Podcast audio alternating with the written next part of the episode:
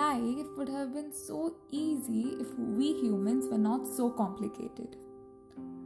I mean, when Bunny asked Naina कि तुम कुछ कहने वाली थी ना, and she replied by saying कि हाँ यही कि सुबह हो गई है.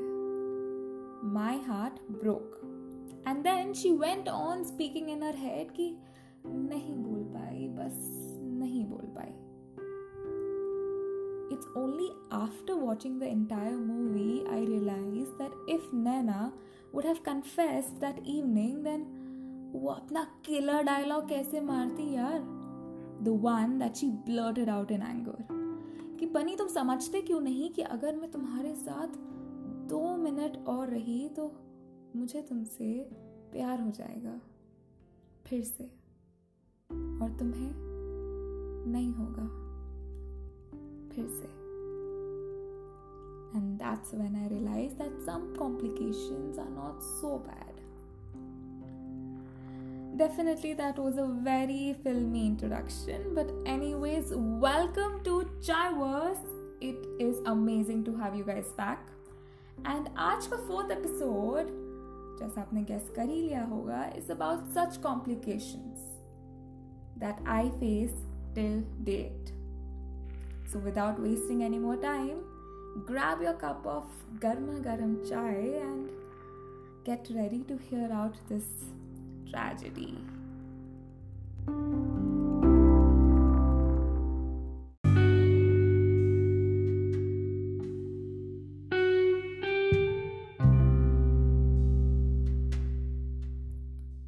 It was one of those evenings when the sky was pink and the family of clouds smiled at us. They followed us to the dead end where we found our kind of hush. Not the creepy silence, but you know, the calm, shant vibes, just with the tiny little birds. Now, since there was hardly anyone around, I wondered if now the birds would judge us, since there were no aunties na. I caught him staring at the sky and I smiled, simultaneously wondering if he would do the same if I looked away, and then it would be so filmy na. बहुत देर तक तो हम दोनों ही चुप रहे and उस चुप्पी ने मुझे परेशान नहीं किया. दिल और दिमाग दोनों ही दुख रहे थे ये सोचकर कि क्या झेल पाएंगे हम ये दूरियां. इस दूरी के रिश्ते में कहीं हमें बांट तो नहीं देंगी ये गलत फहमियाँ, और साथ ही साथ थोड़ा डर था कि कहीं इसकी हंसी और मुस्कान बन ना जाए किसी और की कमजोरियाँ.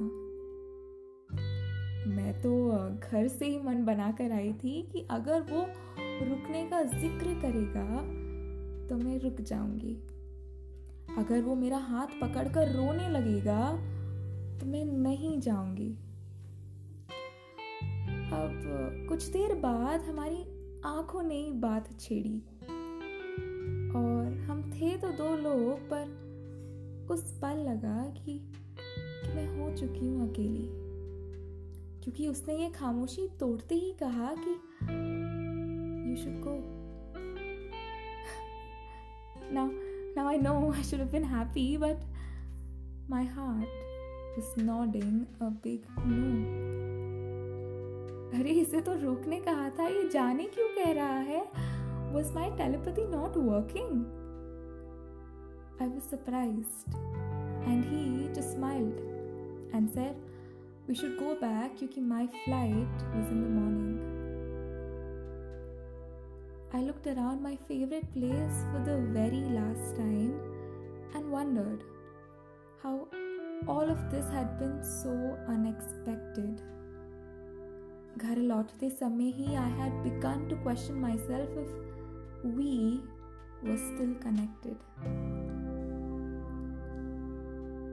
माँ कहती है कि अगर वो रोक लेता तो आज मैं यहाँ नहीं होती. दिमाग कहता है कि अगर रुक जाती तो कभी उड़ ही नहीं पाती. दोस्त कहते हैं मैडम तुम्हें तो मूव ऑन ही करना था ना कभी ना कभी.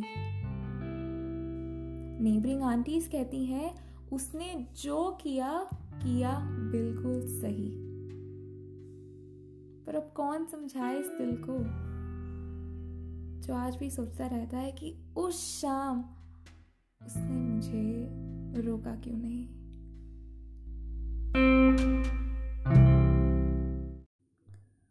अब अगर किसी को जवाब मिलेगा तो बताना ज़रूर, क्योंकि आई एम तो going to spend the rest of my day thinking कि मेरा क्या था कसूर। चलो आज के लिए तो इतना ही। I will meet you next Friday right here with another cup of chai and another story to tell.